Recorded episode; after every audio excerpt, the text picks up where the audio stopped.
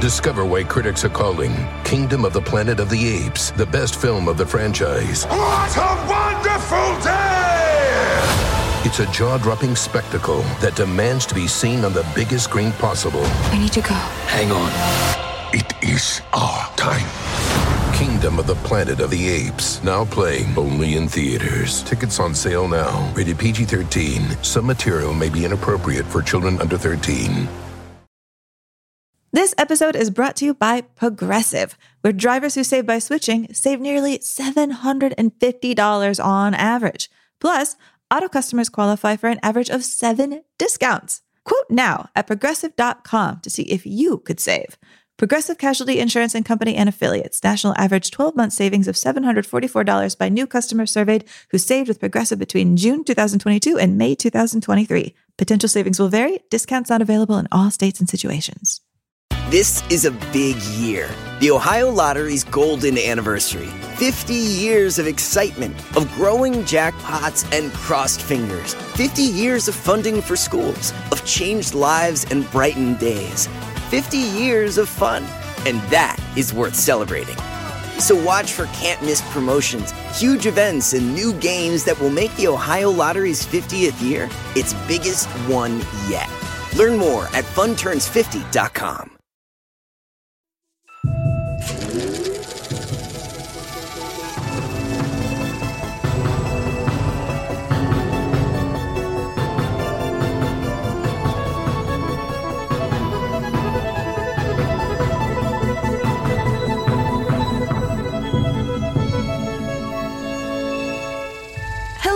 everyone, and welcome to Unspooled Top Three. I'm Amy Nicholson. And I'm Paul Scheer, and welcome to a very special episode of Unspooled. Today we'll be sitting down with Daveed Diggs and talking to him about films that really impacted him. And this is a new type of special that we'll be doing here on the show. They're not replacing our normal episodes, but they're uh, supplementing our episodes as we get to sit down with people that we genuinely like and we want to hear from. We want to hear what makes them tick from a movie standpoint. Exactly. It is a chance for us to talk to people that we find fascinating about the movies that they find fascinating. And I am so happy that we're starting it off with a person I feel like comes up on this show frequently when we are talking about actors and writers with insane amounts of charisma and insane talent. Yes. Uh, so we'll have our interview with Daveed and keep on looking out for these as we have a great lineup of people coming up in the next coming weeks. And maybe sometimes there'll be like three in a month and then you'll go two months without one. Who knows? We're calling Who it as we like because we can. And you know what? You're getting it for free. So don't even worry about it. Sit back, relax, and enjoy listening to great people talk about movies. And, you know, my first moment with him, and it wasn't like a moment that he'd actually recognized that he had with me was seeing Hamilton. I saw Hamilton before uh, there were any Tony nominations or anything like that. And seeing him on stage, it blew me away. His performance was just electric. And ever since that moment, I have watched and looked out for him in whatever he has done and just been a huge, huge fan. And that actually led me to kind of the topic that we're talking to today, which is uh, a film that he wrote and is in called Blindspotting. Uh, that was a Sundance film. And how would you kind of describe Blindspotting, Amy? Yeah, Blindspotting is about a couple days in the life of these two best friends. Um, one of the best friends, Colin, is played by Daveed Diggs. The other best friend, Miles, is played by Rafael Casal. They're like longtime friends, writing partners. They did a mixtape together like in 2010. They used to be roommates. They are like forever buddies and collaborators. And in this movie, they're playing two guys who work together at a moving company who are just at really different points dealing with gentrification and race and policing in Oakland. And it's a movie that I think stretches boundaries of how movies work. You know, there's a part towards the end where like Daveed Diggs pretty much straight to camera does a spoken word piece. It's a really startling film. Um, it destroyed Sundance when it came out, and now it's a TV show. Yeah, well, that's really interesting. When it became a TV show, I was like, well, how are they going to do this? Like, how does the show exist past the film? Because it's not like the film had like, oh, well, where could these two characters go? I mean, it, it was pretty cut and dry. And, um, and I got to see uh, the first two episodes. And they've done something really amazing. We'll kind of talk about all of that with them, but maybe we should just introduce our, our guest of honor. Uh, ladies and gentlemen, please welcome Daveed Diggs.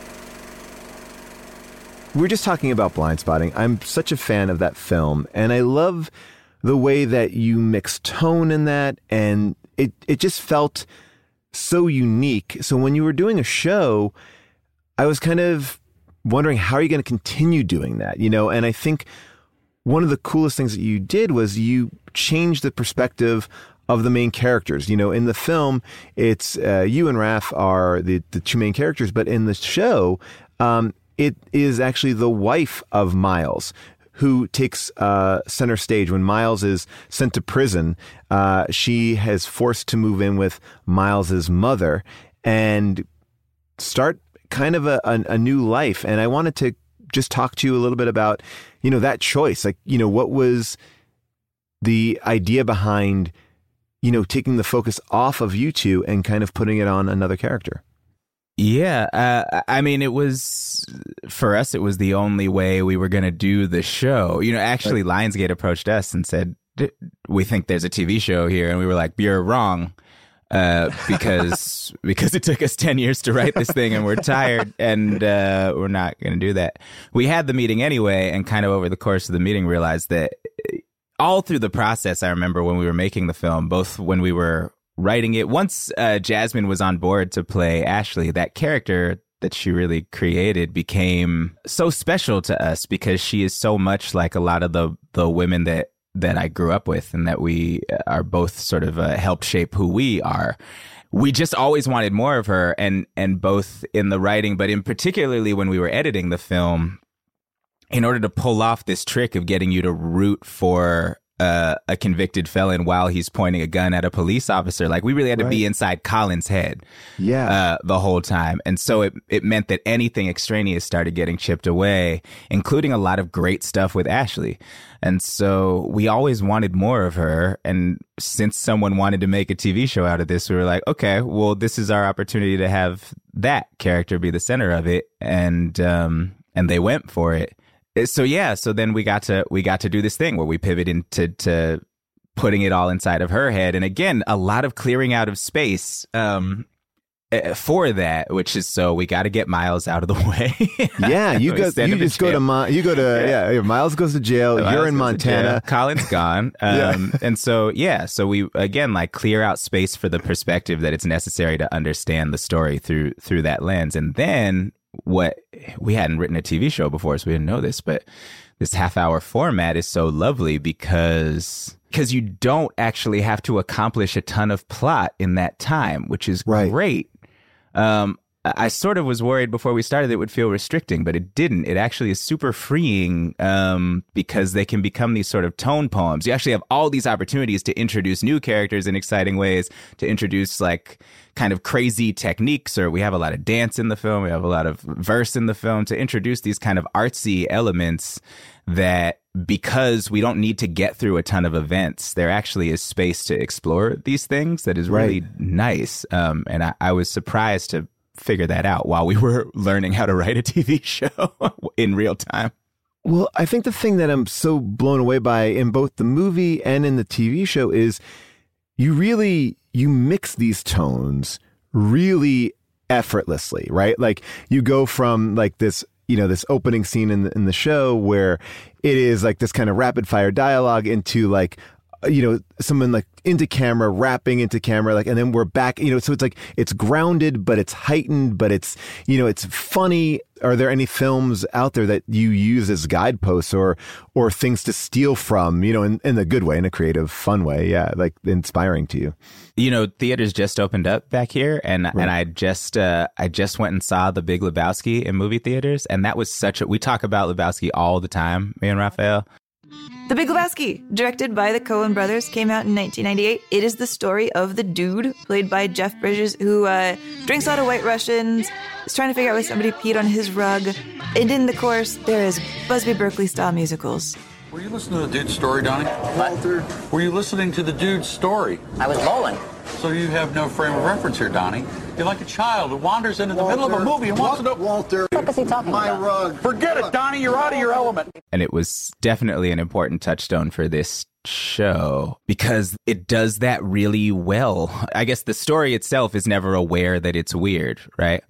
Um, Yeah. and so that that's a thing that we we kind of relied heavily on is this idea that like this is a little different than Lebowski, but but what we decided for ourselves, if you take as table stakes that everybody you run into is brilliant and beautiful and capable of anything, right? That's just true.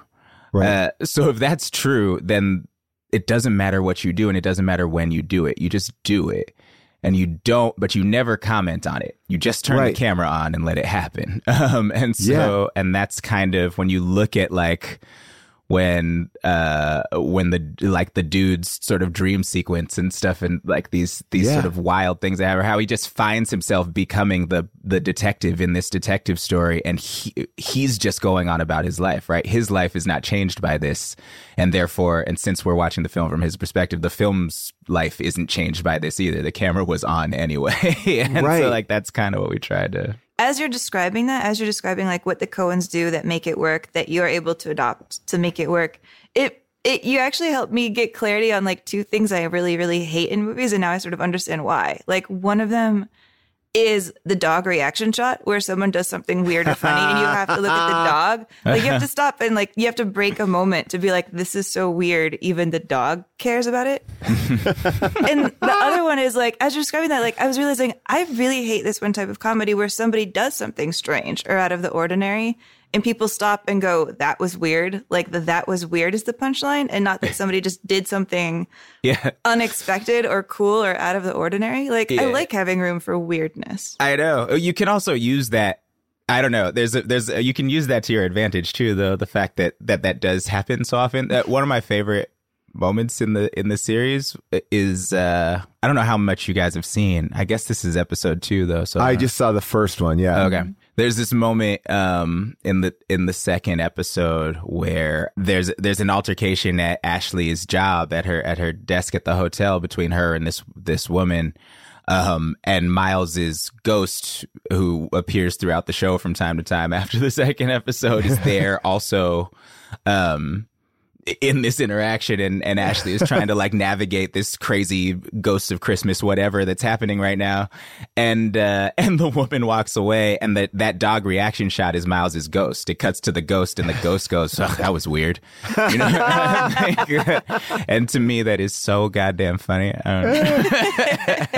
Well when you are doing you know an independent film it's you you know you've worked on it for a tremendous amount of time. You're in it so you are living in the tone so you're bringing people in but ultimately it's on your shoulders but now in the tv show you're bringing in other people, people who you haven't worked with, like Helen Hunt. And I obviously, like, you know, I'm sure she's a fan of the movie. That's why she signed on to do it. But do you find like having to explain like oh well this go with this we we're gonna go in these places is it is it hard to get people on board or did you find that when you were reaching out to people some people didn't want to go there or felt nervous to go there Nah, it was super easy. I don't. I mean, particularly with someone like Helen. You know, Helen, we had sort of become friends before the before we started working on this together, and we, Rafa and I had wanted to ask her to play this part for a long time. We were scared to uh to ask her, so we waited until we were really happy with the with the first couple of episodes, and then uh we sent them to her, and she came back and was like, "Look." I love you guys, and I and if we can find the time, I'm I'm really down to do this. I think this is great. But if I do this, I'm I'm really doing it, and and I have notes. And we were like, yes, of course. Uh, you know, to to us that was so wonderful, and she unlocked a lot of things about Rainey that we hadn't we hadn't gotten to yet. That's the that's what you get with great actors, right? Is if you can if you can cast the right people and let them Yeah. really champion the characters, then it's only ever an extension. And so we, you know, every episode she would read the episode, she would send us her notes, and we would go back in with the writers and we would address as many of them as possible. And if we had issues with some of them, we would re-talk to Helen. But it was like, and all of our actors really worked like that. Once, you know, once once the part is yours, and we were pretty clear about this up front. And maybe it's because Rafael and I both are, are sort of from that side of things in one way or another but you know, once they were cast, it was like, this is you now. We have to have our eyes on everything as showrunners, and we're gonna miss things that are about you. So if you have an issue, pl- please bring it up. Like, f- help us check our blind spots. That's the whole point of the thing. And so, Yeah. uh, we we were really careful to cast the right people, and that ultimately created this great feedback loop with the with the writing which is a thing unique to television that i think is so wonderful that nobody really talks about but actors are always in conversation with writers rooms in real time Yeah. you can see somebody do something in one episode and be like this character can do that and you go back in the writers room and uh, you know add it in it's wild No, it's amazing. It's like, and I think that also speaks to you both as these creators, where you are allowing that ownership of a character to take over. I always feel like whenever I've run a show or whenever I've done a show, the the best moments are in really letting the actors feel like they are going to make choices that they feel are, you know, for lack of a better term, like truthful, Right. you know, or like they can believe in and feel like it's actually real. Was it, how is it writing for a character, like a strong female character like this? You know, uh, was that like a, you know, did you look to any inspiration or anything like that? Or is it just really life inspiration? Uh, I mean, for us, it was life inspiration, but then we also hired uh, women in our writers' room to help us write, Right, write for them. So we got we got a lot of help and a lot of input. And like I said, like it becomes very collaborative. So for Rafael and myself, the job was really to obviously get the scripts and and be responsible for the tone and stuff like that, but more outside of the writing, just to be able to hold it all in our heads. Like these are the the sort of rules of this world.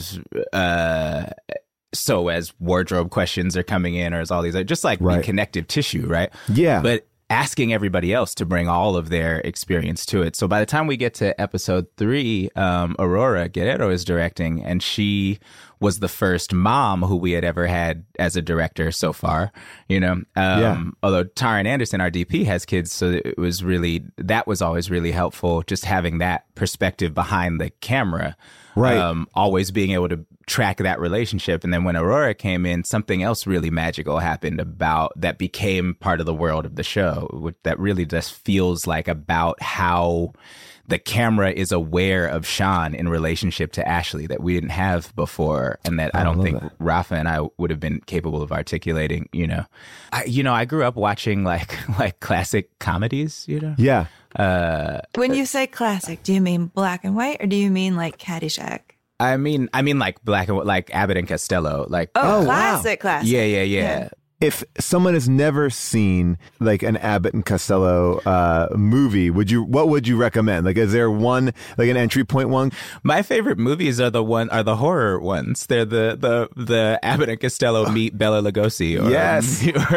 or, um, Abbott and Costello Meet Frankenstein. It's a 1948 American horror comedy uh, where Abbott and Costello meet Frankenstein. It's actually a part of a series of films where Abbott and Costello go out and uh, meet all sorts of horror characters from Count Dracula to the Wolfman, uh, Invisible Man, Dr. Jekyll Mr. Hyde, and the Mummy.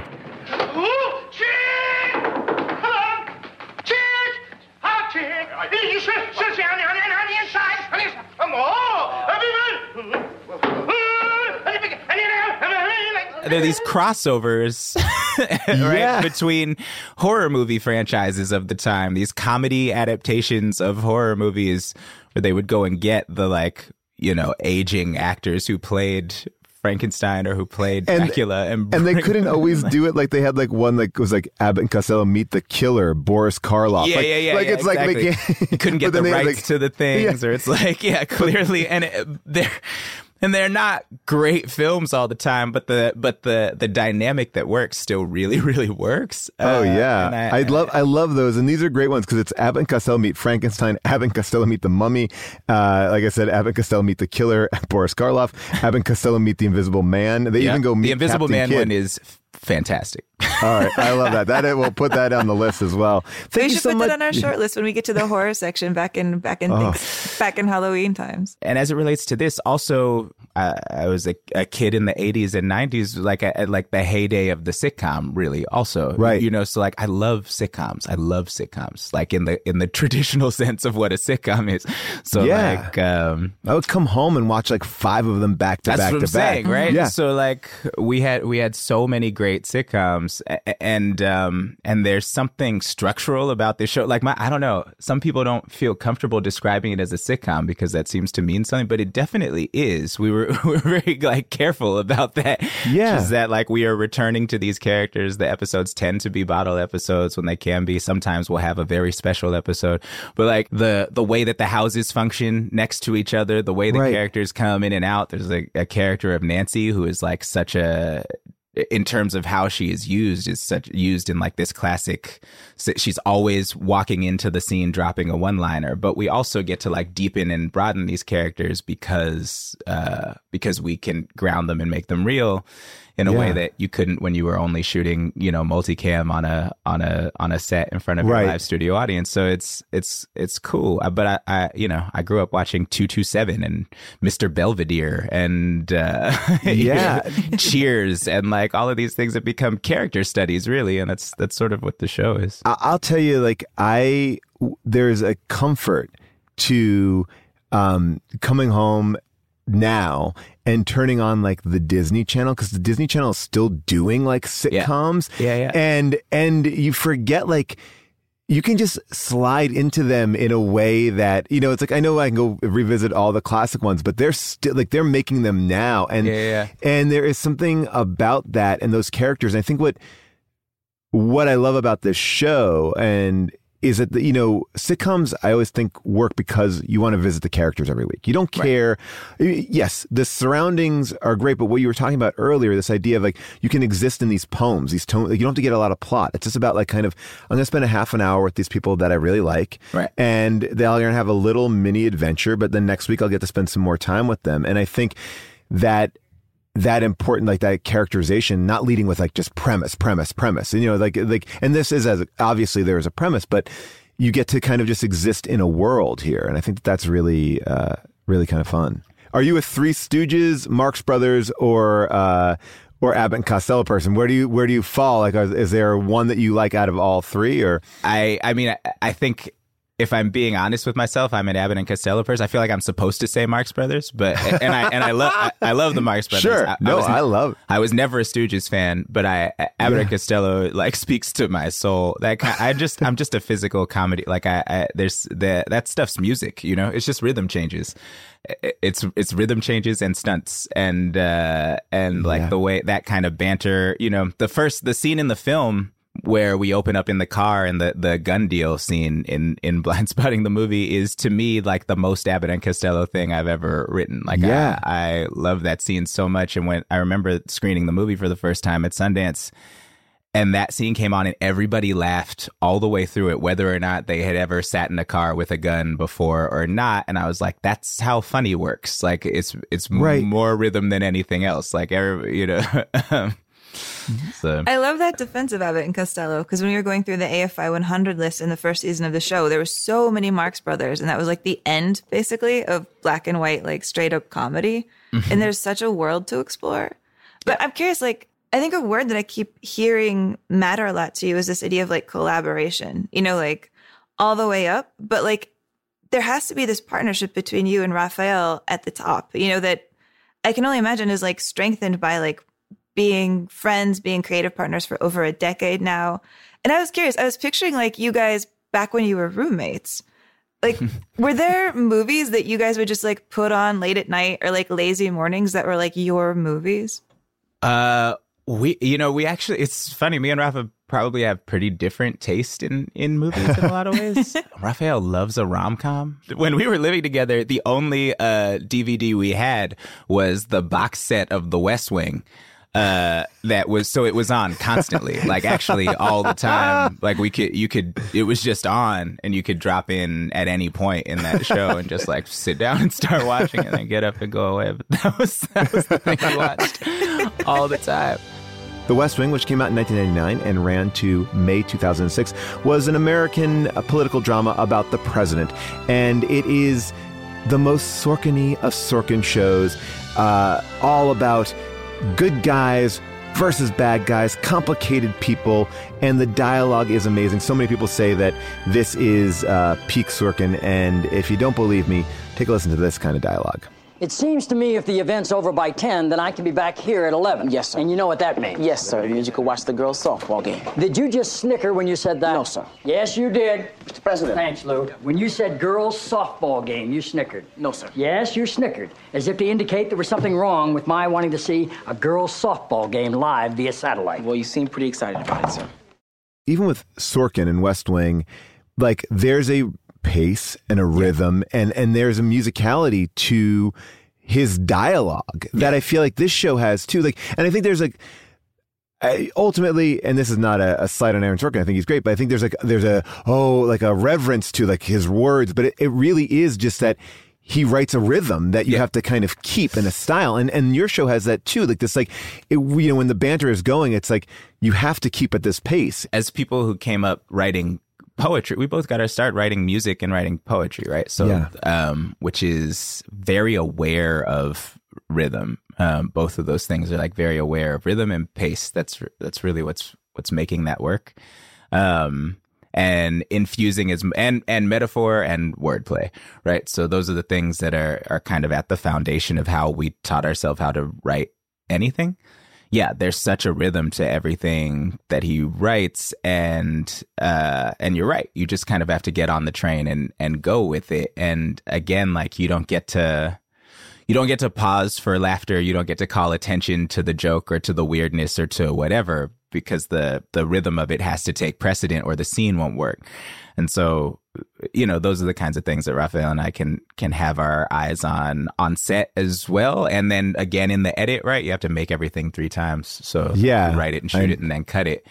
And I think we're because we spent so much time making music together. Uh, it's one of the things I think we're particularly attuned to is being like, can we, because of how we shot it, there's like too much air between these sentences. What can we do to cut away and cut back and like sh- sh- it just Yeah. like the the the pace is wrong. This feels a little bit like the you know, like the top five like rapper conversation that that we, we get into all the time. Yeah. You know, whereas these um positions will probably change every day for me. I guess. Sure. But uh, of late, I find myself talking about this new film that was at, I think it was at Sundance just this last year called Night of Kings for the Ivory Coast. La Maca leur appartient. Il faut qu'ils fassent couler le sang. Raconte-moi une histoire. Il était une fois. Night of the Kings. It came out in 2020. It is directed by Philippe Lacôte.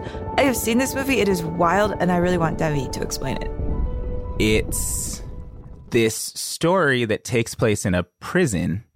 Um, and it's this totally crazy, like basically the the sort of overlord of this prison, all within the community of inmates, right? The leader of it is is dying, and there's this ritual where this a new person who is brought in is made to be the storyteller, and uh, the storyteller has to tell a story, and uh, if the story ends before the sun comes up, the storyteller will be killed. So he has to like keep everyone's interest uh, throughout Oh, wow. the night. And so you're watching this kid who didn't know that this was what he was going to have to do try to come up with a story to tell that he ends up sort of loosely telling the story of how he got into prison but he like is embellishing it a lot and he enlists the help of other inmates who are coming in and dancing parts of the story and are coming in and like singing wow. parts of the story and then some of it are flashbacks to like actual recreations of like fantasy recreations of some of the moments and it's um it's this really beautiful i think about it all the time because it was such a such a cool just way of of telling story when i was uh in college i used to teach uh at a school through this program called the arts literacy program i used to teach at um central falls high school in providence or in in rhode island in central falls where i was going to brown university and I would go in and teach in these classes, and it had a large Cape Verdean community.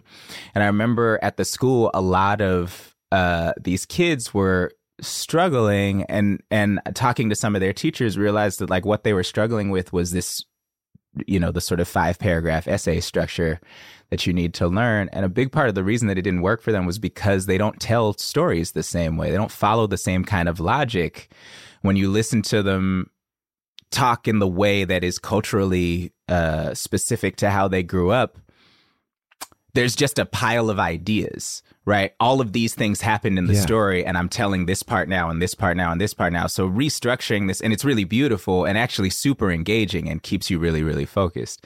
Um, but restructuring that mode of talking into this thing where there's a beginning, middle, and end in this really specific kind of sterile way, like was something that they were having a hard time adapting to. Um, and I remember watching this film and being like, "Oh wow, this is not a Western way of telling a story." Actually, like, and it was, and it was so useful to me to remember that like huge parts of the world don't tell stories the same way as we do. Yeah, yeah. And so like those are the kinds of things I would put in my in my time capsule or whatever. Or, like I love this. that like I love show that. off the different ways that we tell stories. And Night of Kings is on Hulu. Yeah, I've actually seen it too. It's wild. It's really wild, that's right? a wild pick. Like it's yeah, there's like I remember there's like a kind of this magical looking battle of like shape shifting CG animals that start Yeah. holding court. And um Denis Lavant, like the very crazy looking French actors, they're like running around with a chicken on his shoulder. Yeah. Like Such it's a trip. right? wild. I love movies that like you get plunged into. You're exactly right about the storytelling. I love that you brought that up, and like the, and that this is a movie you get like plunged into a world with like its own social codes and rules, and you just have to like catch up immediately. They're not Yeah. like here in the day, blah blah blah blah blah. It's like they trust you, the audience, to run alongside it. Yeah, and it's sometimes it's also just nice to watch something that I think was not made with me as an audience in mind, right? Like that movie probably isn't for me, or it wasn't there. Nothing was put there to make me feel comfortable, um, and that is also what was fun about watching it. Like I, that, my hand wasn't being held in any way. Yeah.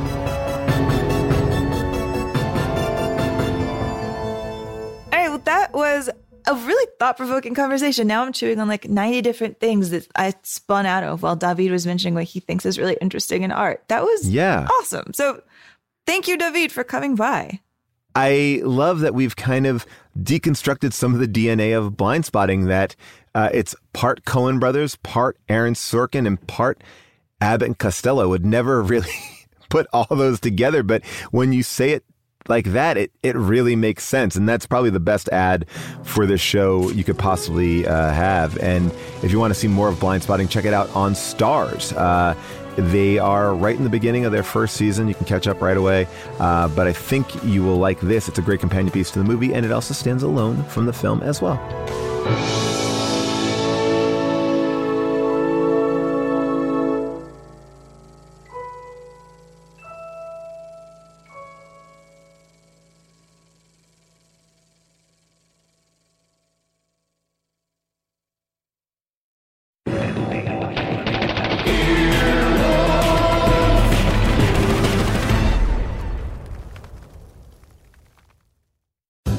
Reese's peanut butter cups are the greatest, but let me play devil's advocate here. Let's see. So, no, that's a good thing. Uh, that's definitely not a problem. Uh, Reese's, you did it. You stumped this charming devil. If a friend asks how you're doing, and you say, I'm okay. when the truth is, I don't want my problems to burden anyone.